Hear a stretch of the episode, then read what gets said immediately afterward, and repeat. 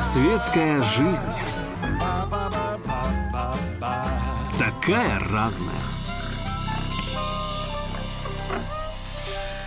Ну, может быть, э, светская жизнь действительно такая разная, но, друзья, говорю это вам я, Кирилл Лушников, а, все-таки в этом году жизнь как-то нас всех объединила. А, Камила Сафарова сегодня у меня в гостях в светской жизни, педагог дополнительного образования Дома детского творчества Краевого центра.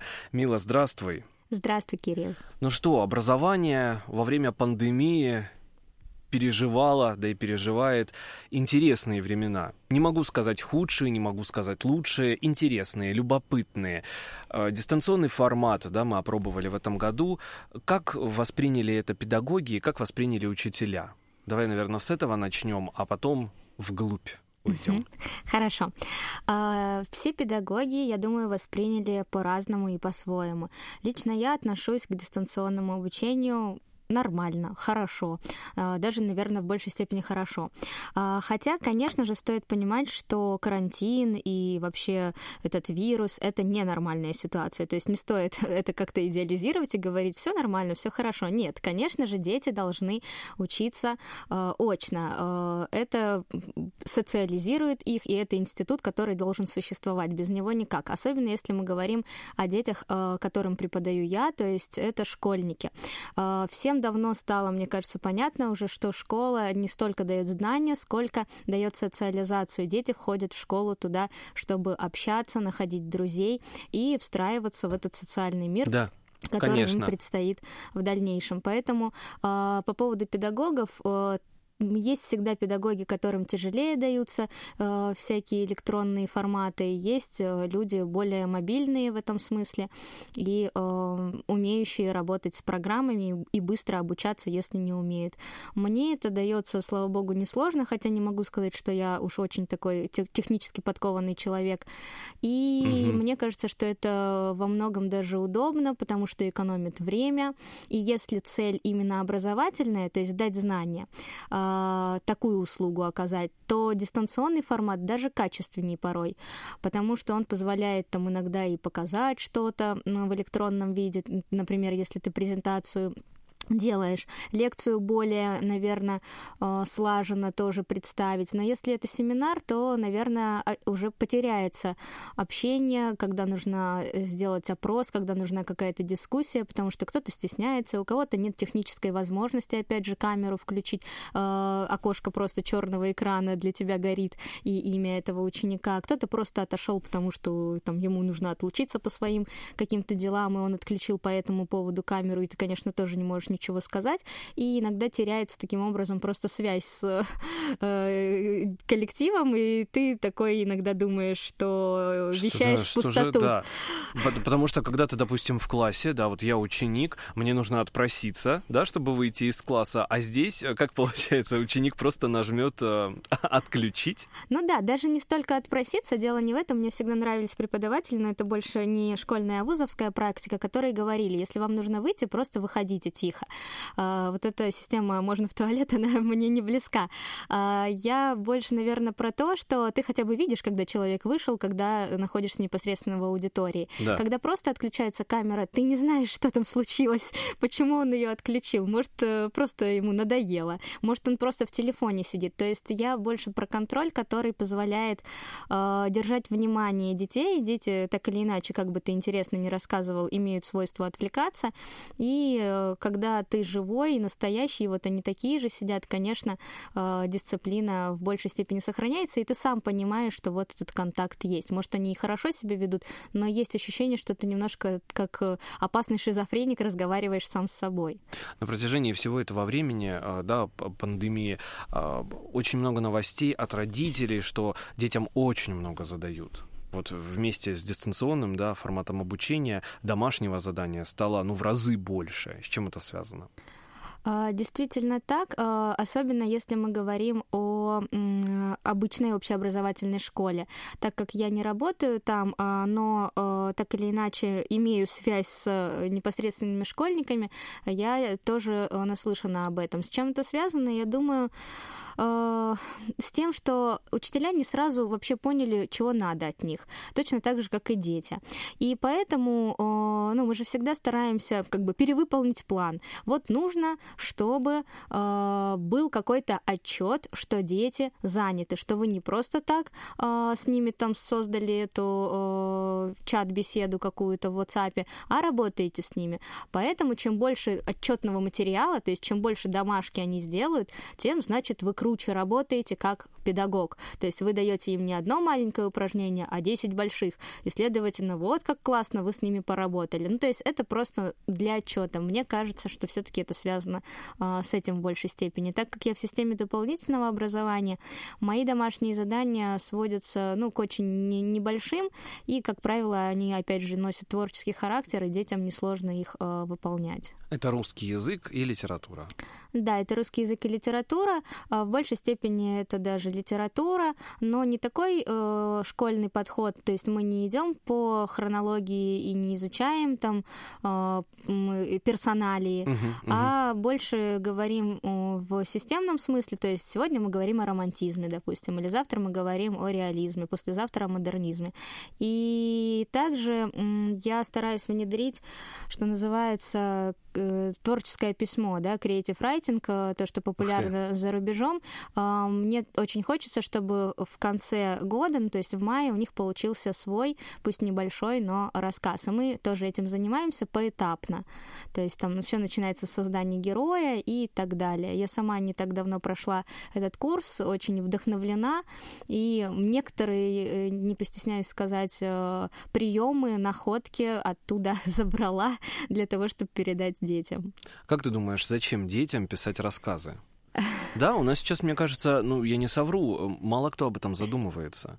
Сторителлинг, я знаю, да, очень популярен. Это научиться хотя бы рассказывать, хотя бы говорить, да, свою мысль mm-hmm. э, донести до слушателя. А вот с рассказами как-то прям интересно.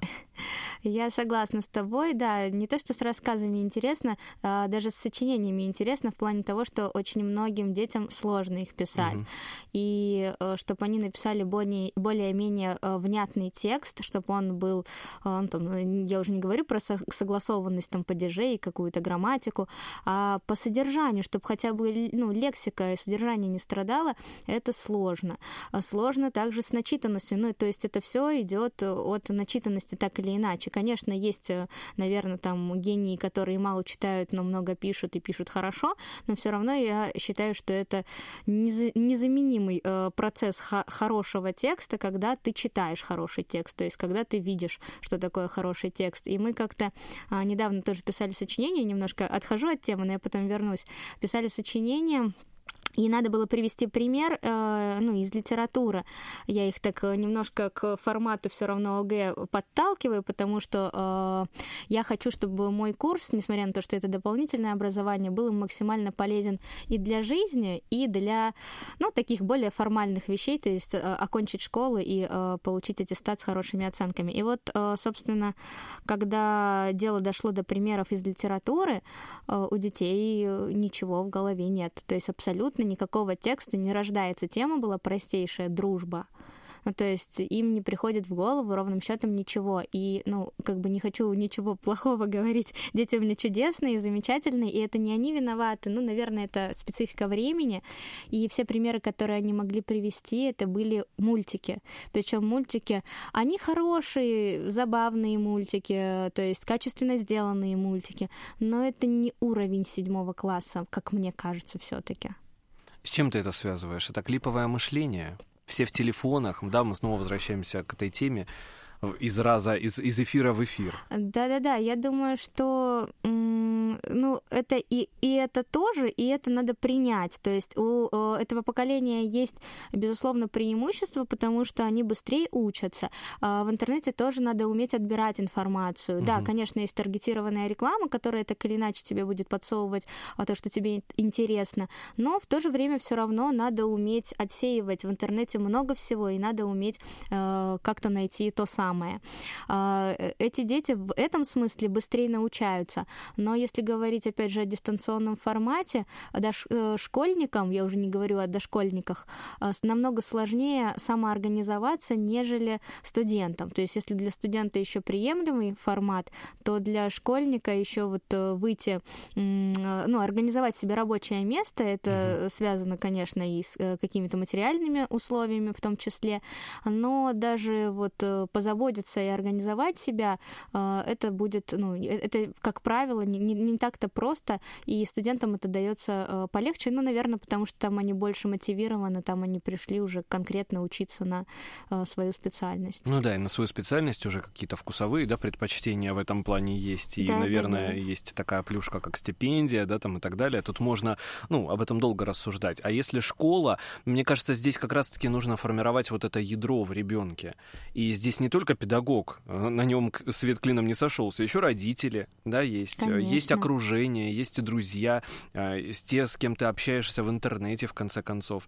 Ну, то есть вот этот момент как-то более осознанно, что ли, да, к этому подходить. Потому что дети осознанные сейчас на твой взгляд? А, мы недавно, я э, вернусь к вопросу, зачем детям писать э, да, рассказы, да. но сначала отвечу на это, я, я помню все. А, ты держишь это в голове, да, да, я да, понял, я, ну, педагог, все как я, надо. Я отошла от вопроса, но я, я помню его. А, по поводу, какие дети сейчас. А, ну, вот недавно, а, поделюсь таким практическим кейсом, как модно говорить, а, недавно мы проходили реализм, и я им дала такое творческое задание. Составьте, пожалуйста, типичный портрет своего поколения, то есть 13-15 лет. Ну, то есть мы знаем, что а, в реализме изображается, ну, если упрощать, типичный, да, типический герой в типических обстоятельствах. Понятно, что это такая советская немножко упрощенная формулировка, но окей, будем пользоваться ей, чтобы, потому что она понятная. Понятна детям, в да, конце концов. Да, да, да, да. И они мне рассказали столько всего интересного. На самом деле, это был один из самых интересных уроков, когда говорили они, а не я.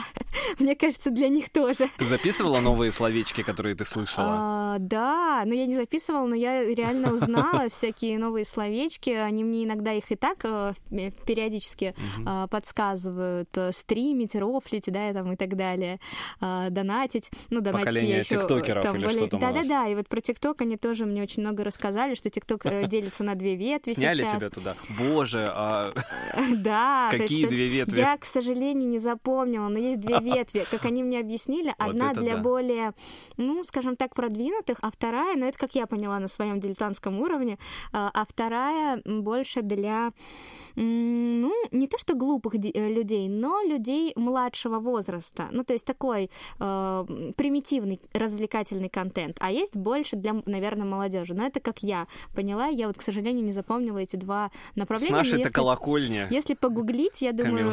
Да-да-да, вы сразу... Погуглить тиктокер. Давай прервемся буквально на несколько минут. Леонард Куин продолжит наш эфир, не переключайтесь. Это моя любимая песня. Значит, угадал.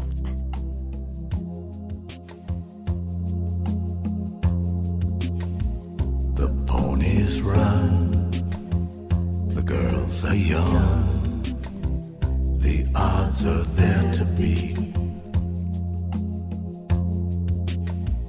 You win a while, and then it's done. Your little winning streak. Summer now to deal with your invincible defeat. You live your life as if it's real. A thousand kisses deep. I'm turning tricks. I'm getting fixed.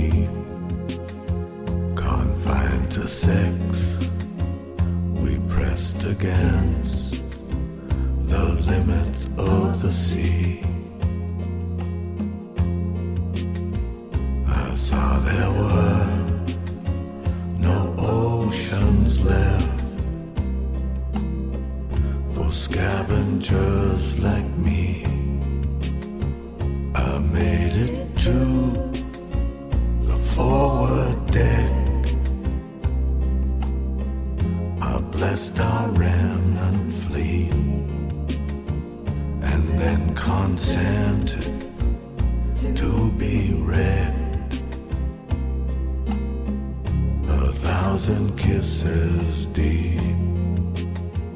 I'm turning tricks, I'm getting fixed.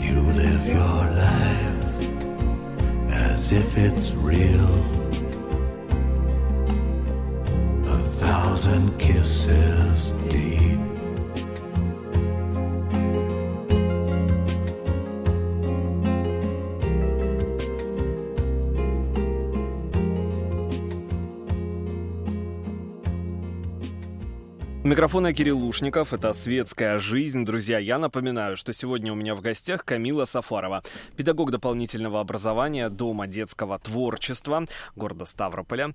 Камила, еще раз здравствуй. Здравствуй, Кирилл. Мы заговорили о ядре, э, да, которое угу. должно быть в каждом ребенке, и кто должен, собственно, воспитать это ядро, да, как-то, не знаю, оберегать его, э, подпитывать его. Если это педагог, то что это? Это сам человек, да, сам педагог, либо это какие-то технологии, которыми он владеет, либо это его знания, которые он пытается э, втиснуть, да, в ребенка. Какие составляющие здесь? Угу. Хороший вопрос, потому что вот опять же немножко, если отвлекаясь и обращаясь к теме дистанта, можно сказать, что в педагоге все ярче стала проявляться ну, такая артистическая манера, которая, безусловно, важна в лекторе.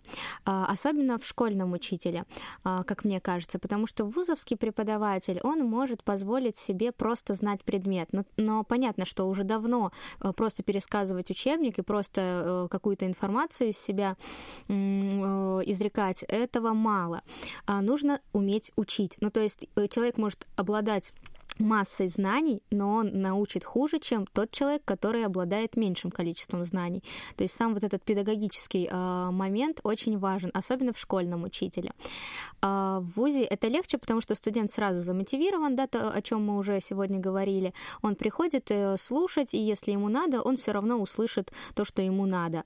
Конечно. И если говорить о составляющих, то здесь важна и личность а, самого педагога, то есть он должен быть интересным. А, и а, он должен быть мотиватором. Я все больше убеждаюсь в том, что информации так много сейчас, и информация везде, и очень много доступной, бесплатной информации. Но сама информация по себе ничего не стоит. А, она стоит только тогда, когда ты ее правильно упаковал и преподнес. И вот этой упаковкой, скажем так, должен стать преподаватель, личностные качества которого которого отвечают сегодняшнему дню. А, безусловно, я не говорю о том, что преподаватель должен стать там шоуменом. Дети тоже должны понимать, что это педагог, и к нему нужно относиться соответствующим образом. Но и преподаватель э, должен понимать, что если он скажет э, «уважайте меня», допустим, да, это, во-первых, будет выглядеть смешно, во-вторых, это уже не работает. То есть сегодня, э, да и всегда, мне кажется, но сегодня особенно, поскольку мир такой многофункциональный, глобальный угу. и э, такой многополярный, сегодня нужно э, уметь быть конкурентоспособным в педагогической среде в, то, в, том, в том числе. Ну и здесь еще, мне кажется, момент взаимоотношения с э, непосредственно детьми, э, да, выдержать ту грань, особенно если это молодой педагог, да, между э, учителем и другом, ну, когда ты свой в доску, да, угу. то есть понравится детям. Вот как это, как с этим быть? Да, согласна. Когда я начинала свой педагогический путь, угу. мне кажется, ну, методом проб и ошибок я пришла к более-менее такому э, гармонизированному состоянию, когда э, ты э, друг, но ровно настолько, чтобы человек приходил с домашним заданием. Я не отношусь к той категории людей, которые говорят, что домашки не нужны. Хотя я знаю, что там много очень успешных классных школ в Финляндии, которые вообще не практикуют систему домашних заданий. И, вероятно, это работает. Но это раб- работает, когда есть система полностью слаженная. То есть нужно видеть эти школы в Финляндии, нужно видеть тех педагогов, те классы оборудованные, и тогда уже говорить про то, что можно не задавать. А в нашей системе я пока не вижу такой возможности, чтобы был эффект. Ну, то есть домашка, конечно, не должна состоять из каких-то 10 абсолютно непонятных упражнений, но на закрепление обязательно нужно что-то дать.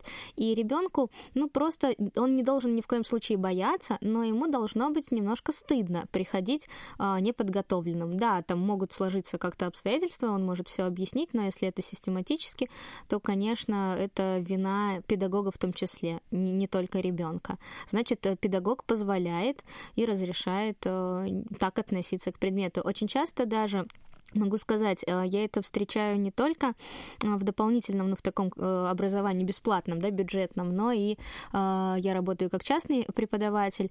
Бывает, когда человек не делает домашнее задание, даже когда он сам платит, ну, не сам, а родители, понятно, платят деньги.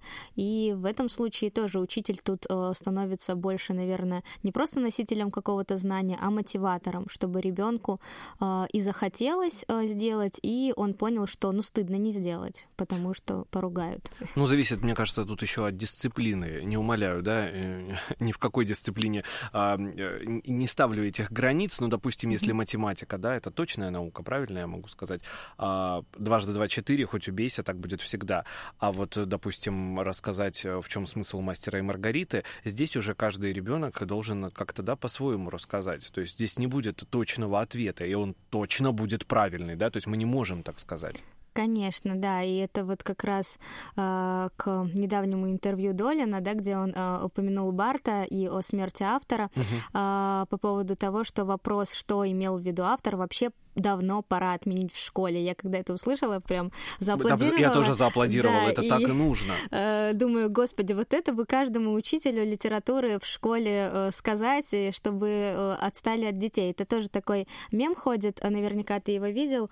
Э, нужно было описать сочинение по литературе э, положительного героя басни «Ворона и лисица». Угу. И ребенок написал, что положительный герой сыр, потому что других там нет героев положительных. Лисица э, хитрая, ворона глупая. Но по факту ведь так и есть. Но сыр хорош. Учительница поставила два, то есть, ну, и там что-то написала, что это глупость там или еще что-то такое. По-моему, так и написала, это глупость, восклицательный знак. Но мне не кажется, что это глупость, потому что действительно ворона глупа. Ну, то есть она не положительный герой. Э, это разява, которая ну, ведет себя непонятно как. И дети тоже должны учиться и понимать, что мир не такой добрый и прекрасный, и могут встречаться такие лисицы, и надо быть более там собранным, интеллектуально Да, ну а лисица плутовка. И да. тоже такими по жизни, если только такими быть, ну как-то далеко не уедешь. Конечно, нет, может быть, ты и уедешь. вот. Но счастлив уж точно не будешь. Но это не хороший путь, да. Литература все-таки она же нас призывает. Э, потом, мне кажется, все равно аукнется. Ну, то есть рано или поздно такая э, хитрость, такая нечестность, она, мне кажется, прилетает. Но, может быть, это моя утопическая какая-то мечта и вера в доброе светлое. Хорошо быть сыром. Я думаю, можно наш сегодняшний эфир ну хотя, если представить, что потом с тобой станет, если ты сыр. И тоже, видишь, вообще тогда положительных героев нет. Ну, сыр, может, положительный, просто у него судьба трагическая. Это тогда трагедия, а не басня. Трагедия, такая эпического масштаба, понимаешь, Точно. гомеровского. Одиссейского, да, да, да, так и хотела сказать. Да, это интересно. А по поводу того, что думает автор, я даже сейчас вспоминаю себя на уроках литературы. У меня был потрясающий педагог, потрясающий по литературе и русскому языку, но этот вопрос всегда был. Угу. Но это система такая, в учебниках он есть, как бы это учебники надо Что хотел сказать автор? Что думал автор, когда писал там об этом и о том?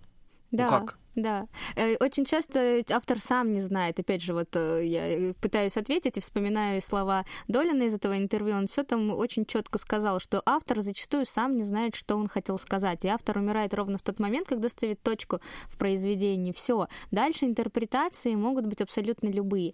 А, не, не знаю, можно ли говорить о таком личном моменте, но когда ты выложил э, свой рассказ «Ниночка», у меня первая ассоциация сработала с э, фильмом. Тем более ты написал «Советская библиотека», человека. И я думаю, ну точно это оно, потому что там тоже советский мир.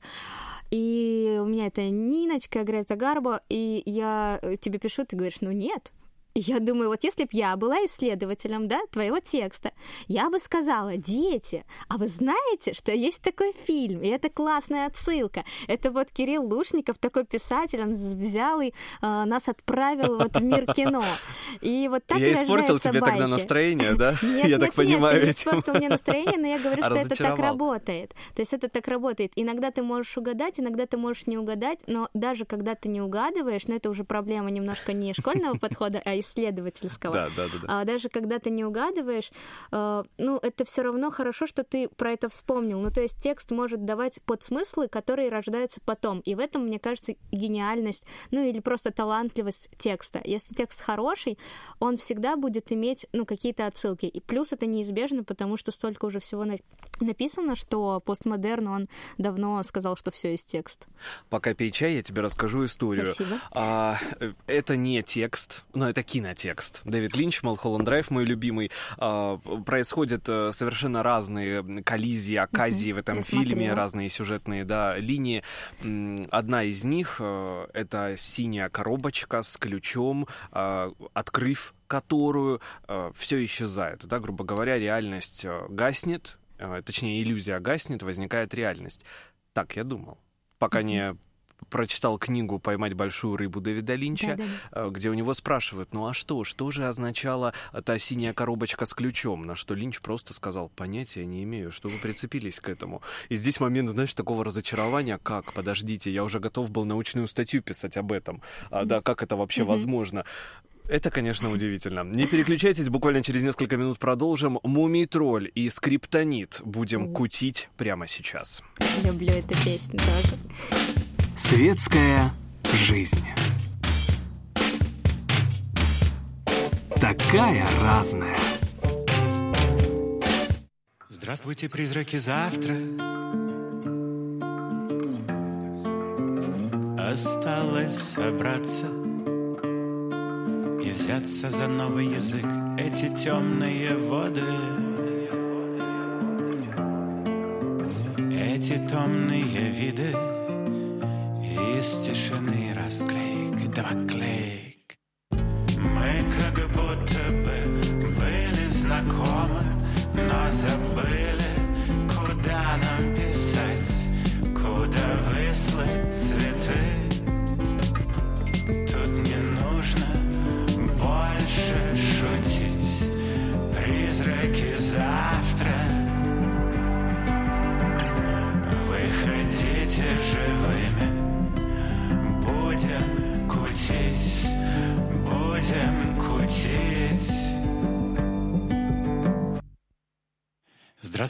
призраки завтра.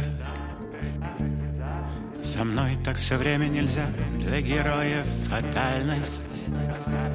Безнадежно, смешна, здесь большая игра. Пленных не брали в расчет, женщина твой, ядовитый укус роковой. Мы как будто бы были знакомы, но забыли,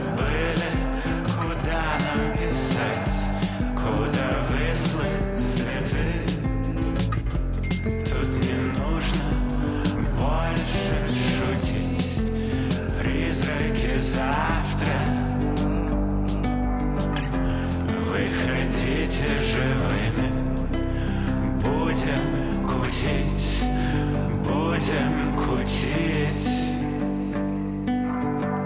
Мы как будто бы были знакомы, но забыли, куда нам писать, куда выслать цветы. Тут не нужно больше шутить, призраки завтра. Выходите живыми, будем кутить, будем кутить, будем кутить. Бас. Я слышал только бас и Никаких слов, о которых ты жалеешь, что не твоего пирайни Только мясо и комментарии пирайни Сплошные гуманитарии на веранде. И никаких пунктирных на экране я понял, что это хуже, чем тот ваши опера. Хуже, чем мне в плюсе, что в тот раз не номера были люкс. А может я и правда злюсь. Может присытился и больше не скрывает балаклаву грусть. А помню наизусть цифры, но не набирал. Ведь чё от нас осталось, так нахера? Толерантность, крадущая возможность тебя чувствовать. Слышать, но не беру панками И лишь стаканы до краев наполнены. Так что мы можем только выпить за это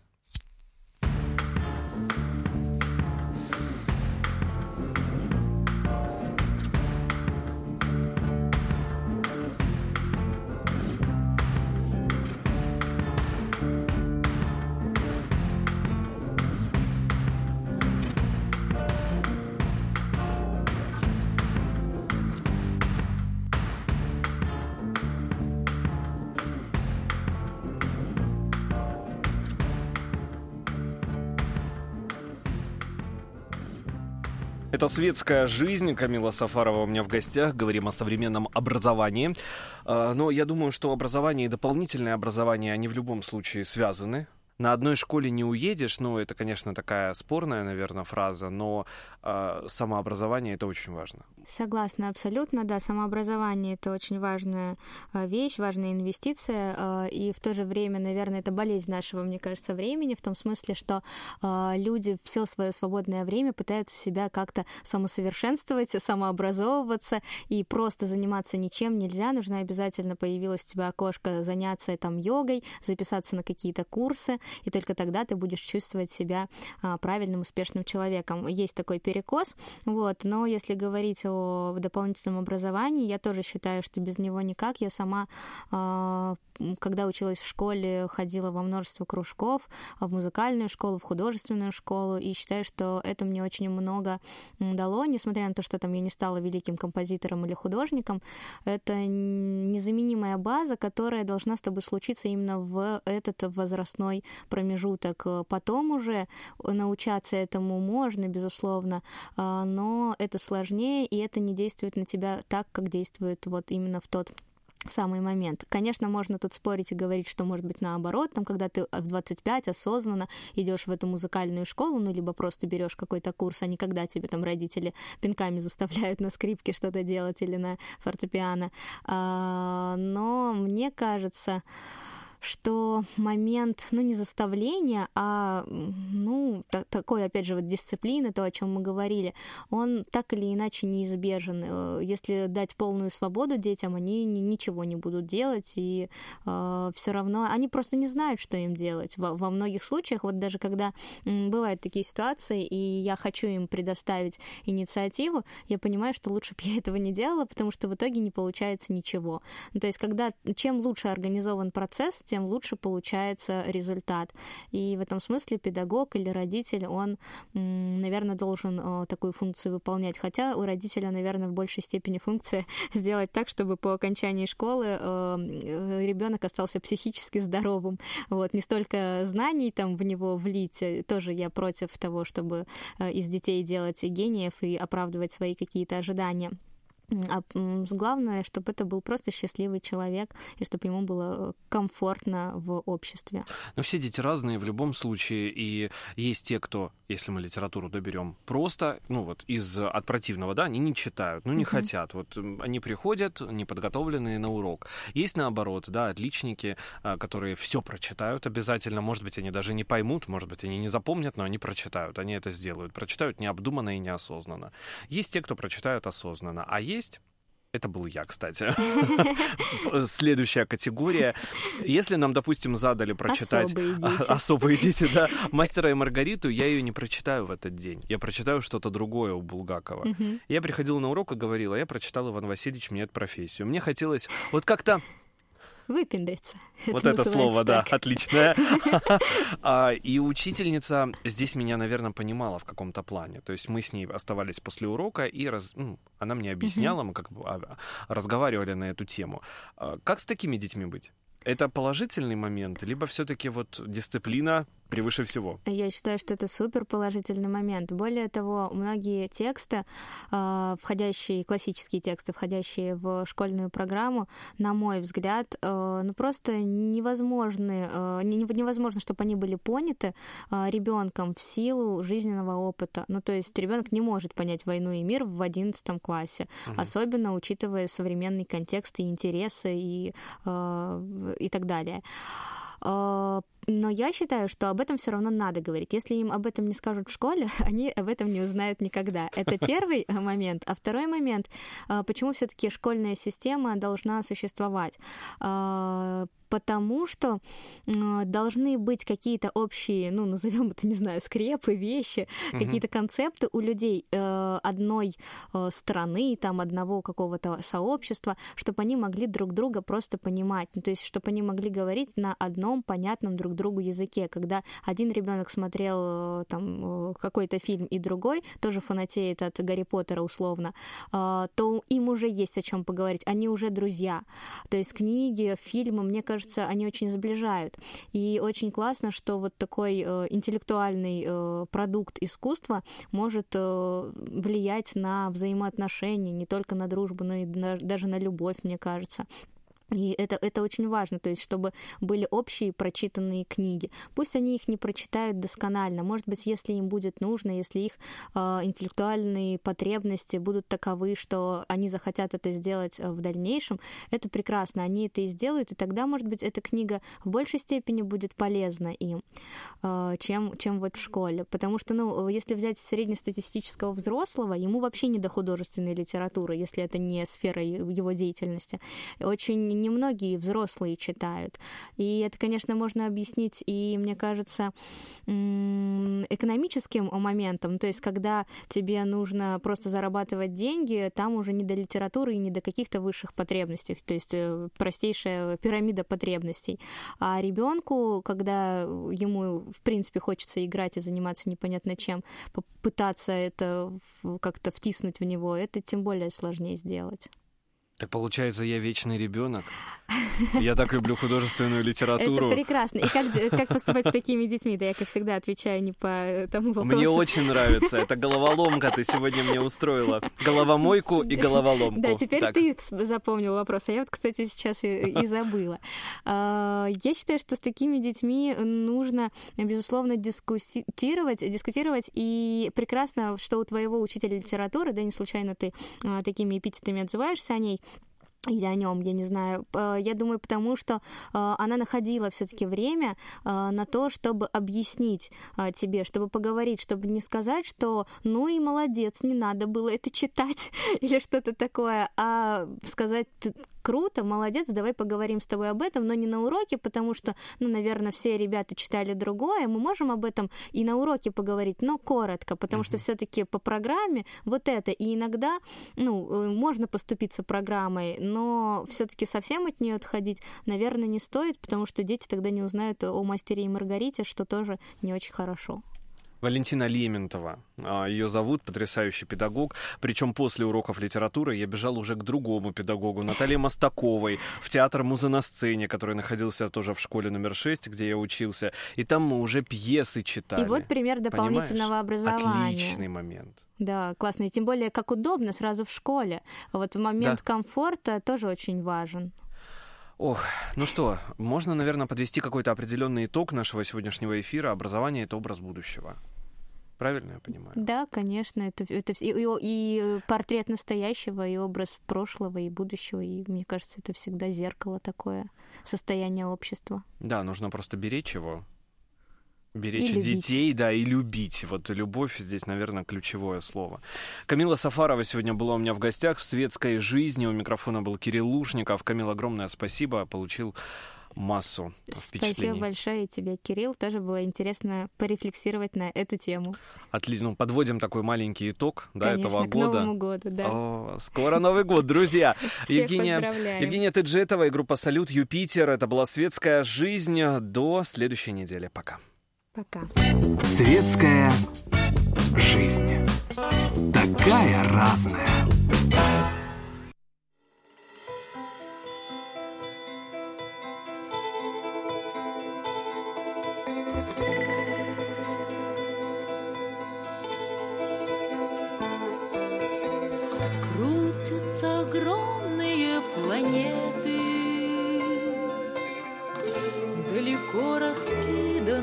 Пространстве, чтобы